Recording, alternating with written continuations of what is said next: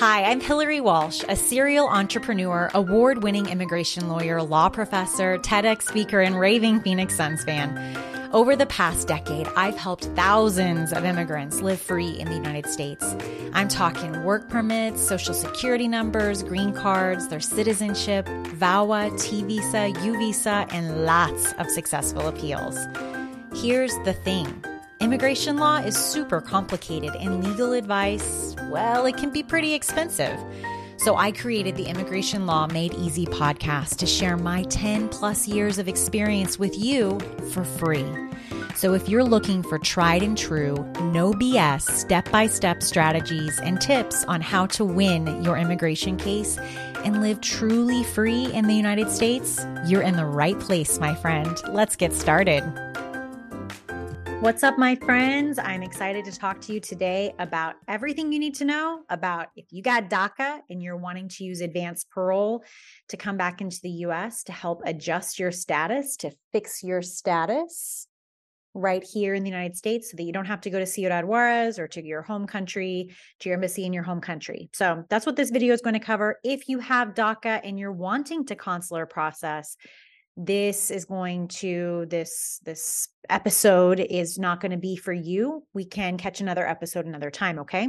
So this is if you got daca and you're wanting to do advanced parole to lawfully re-enter the country because you didn't have a lawful entry you're trying to get that lawful entry so you can usually it's because you're married to a US citizen so you can get a green card based on your marriage to the US citizen. So let's kind of walk through this process if you're new here, I'm Hillary Walsh. I'm the owner and immigration lawyer at, at New Frontier Immigration Law. We are the leading law firm for immigrants in the United States. My office is based out of Phoenix, Arizona, and we help people all over the US and really worldwide because that's the nature of immigration law. So let's get down to business with this DACA action. Now, what's really cool about DACA, there are many cool things about DACA, and I hope that it eventually becomes a path to a green card in and of itself. But for right now, it's not really status, it's what's called deferred action. And if you already have DACA, you already know that DACA stands for Deferred Action for Childhood Arrivals. Basically, young people who came to the United States, they have deferred action. Deferred action just is a nice fancy way of saying, we know you shouldn't be here, that you're lawfully not lawfully here, but we're going to defer and wait to take any action against you, like removing you or putting you into removal proceedings. This was essentially a policy that the Obama era, that, that President Obama and his administration created poof out of the air because the DREAM Act was not getting passed in the Senate and the House, similar to what we have today.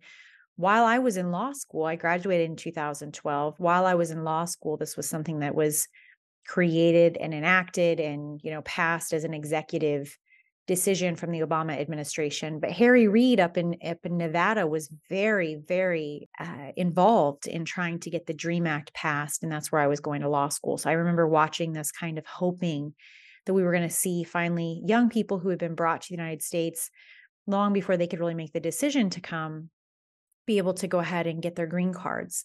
In any event, fast forward, here we are over 10 years later. It's hard to believe, but here we are 10 years later. And DACA is definitely every single year. You you know better than I do because you, if you're watching this video, probably have DACA. If you're listening to this, we also do this as a podcast. Also, you may have DACA.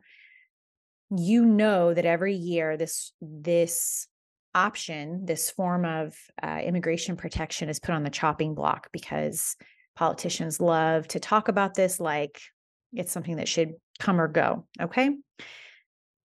The best way, in my opinion, if you have DACA to protect yourself if you do not have a lawful entry. So let me explain what a lawful entry is. This is going to be the very generic explanation of it. So please don't please don't think this is like the full explanation of what a lawful entry is. If you want to know more about entries, I have a whole podcast episode over on Apple or Spotify, wherever you listen to your podcasts. My podcast is called Immigration Law Made Easy. and it's called something to the effect of like everything you ever wanted to know about entries. It's almost an hour long, and I go into mm. every type of entry.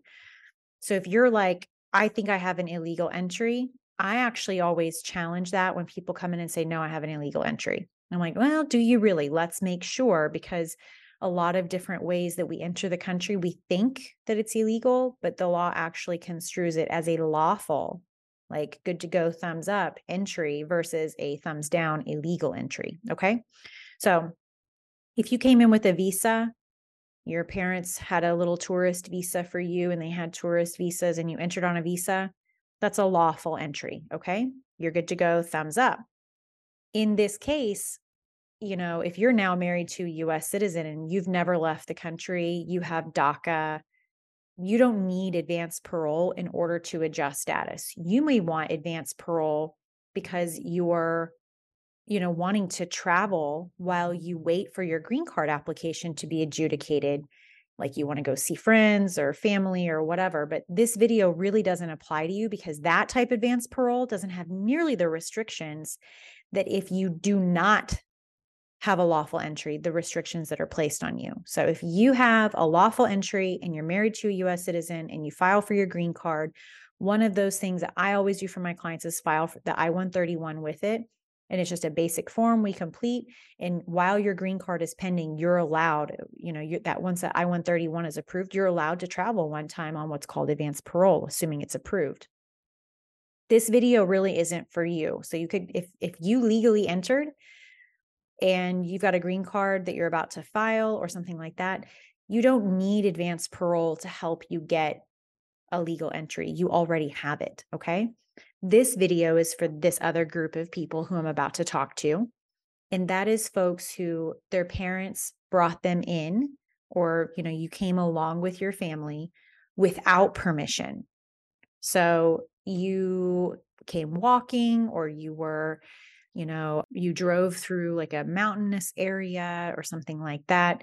You didn't come with a visa, you didn't come through an airport, you didn't, you know, sit in the back of a car and and the government wave you through. You do not have a legal entry. This video, this podcast is for you because of that reason. Okay. So here's how we solve this problem. The only way or one of the main ways that you can get a green card in the US is you have to show that you are admissible to the United States. To be admissible, you usually have to show I have a legal entry. I legally am here, therefore I I am admissible and I can now adjust my status. But if you didn't ever have any status to begin with because you came in illegally, you're not admissible. Now, there are exceptions to this, things like U visas, T visas, VAWA, 245I, those are your primary exceptions to this rule. But because you already have DACA, I'm going to tell you if you have an illegal entry and you have DACA, I'm going to tell you how you can try to get advanced parole and you move forward from there. And that is by doing the following. You'll notice if you go over to the I 131 instructions, the I 131 instructions, and you search the word DACA, it's going to have you go right now uh, you know i made this video in april 2023 so the instructions do get updated from time to time so if it's a little different then that's okay. But just search the word daca and you're going to go down to page five and it's going to tell you the three categories that you can apply for advanced parole on. You may wonder like why do i need this advanced parole thing? What is it? Advanced parole is permission while you're here in the us in the context of DACA, okay? Advanced parole is I'm here in the US. I want to travel to see my family in Mexico, or I want to travel because there's an education opportunity, or I want to travel because there's a work opportunity. My my whole company is going for this training in Mexico and I want to travel temporarily and then I want to come back it's I call it like a hall pass because all of us, you remember what it was like when we were in middle school and high school. If you were out wandering the halls, you got into trouble. But if you had your hall pass, you were good to go. Nobody bothered you. It is permission in advance. You get your hall pass before you leave the country to say, no, I'm good. I can come back in. That's what advanced parole is in a nutshell. And the benefit is once you come back in with this advanced parole through this process, now you have a legal entry. And if you're married to a US citizen, once you come back, boom, you can now file for your adjustment of status because you got your legal entry and you've got your qualifying relatives who can petition for you. And like, yeah, of course, we need to make sure that you're otherwise admissible, you don't have any other issues and those sorts of things. But now you've checked the very critical box of having a lawful entry. Okay, so that's how advanced parole is so helpful. So you'll see when you look at the instructions, Google USCIS Form I 131 instructions. And then I always just search DACA. DACA appears in that document like 10 times. The first time it says DACA is what I'm looking at right now. And it talks about you can apply for four specific, or sorry, for three specific reasons. One is educational purposes, like you have a study abroad program you want to do, or you're going to go do academic research. The second is for employment purposes. You know, you've got an overseas assignment, you need to go for an interview or a conference or training or a meeting with clients. I know that at my firm, you know, we have we don't do it annually, but we try to have a team conference and we have a lot of team members in Mexico. So we try to have a team conference. So this would be a perfect opportunity if you worked for New Frontier Immigration Law and you have DACA and you wanted to apply for advanced parole based on, hey, this conference is coming up.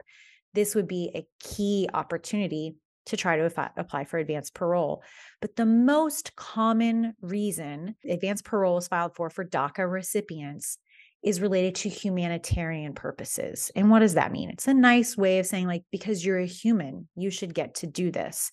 And that includes I'm a human, I need medical treatment in Mexico or whichever country it is that you're seeking to go to.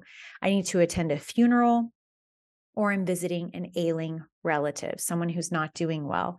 This is usually going to be grandmas and grandpas. It's okay if you've never met them. It's actually very common that you've never met this family member, but that they are elderly and not doing well, you do have to prove that they are, are in fact your relative.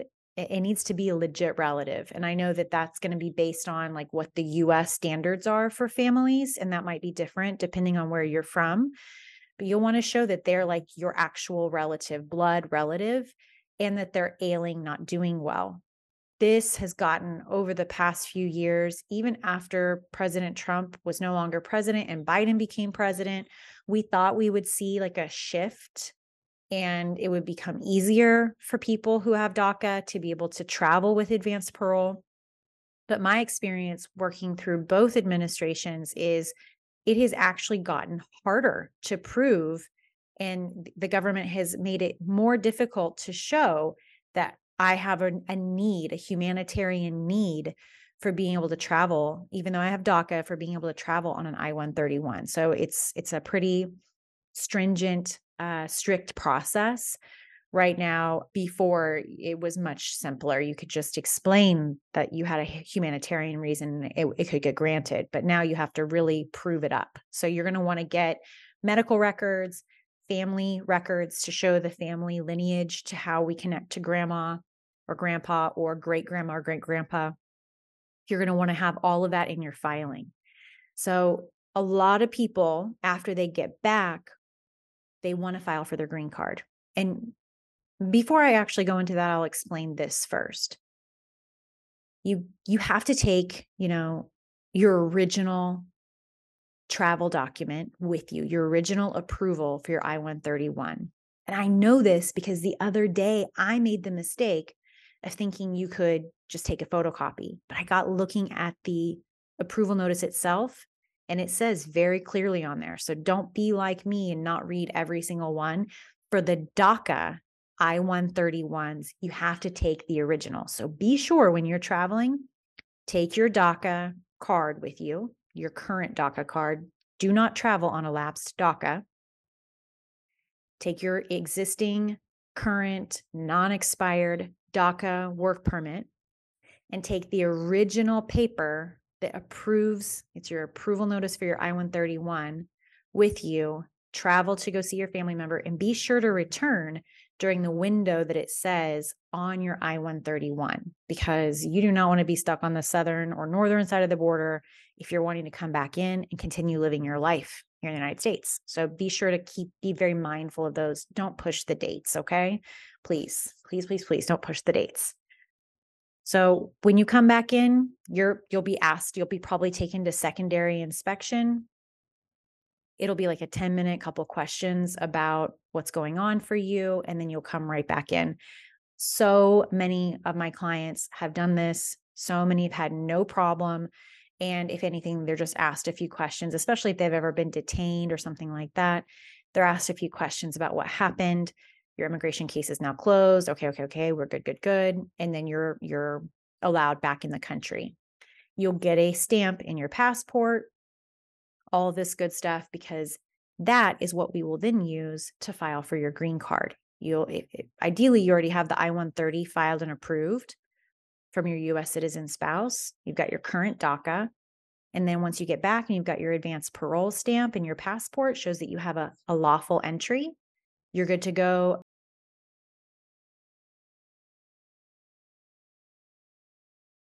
For purposes of having that lawful entry as a necessary point checked box for filing for your adjustment of status.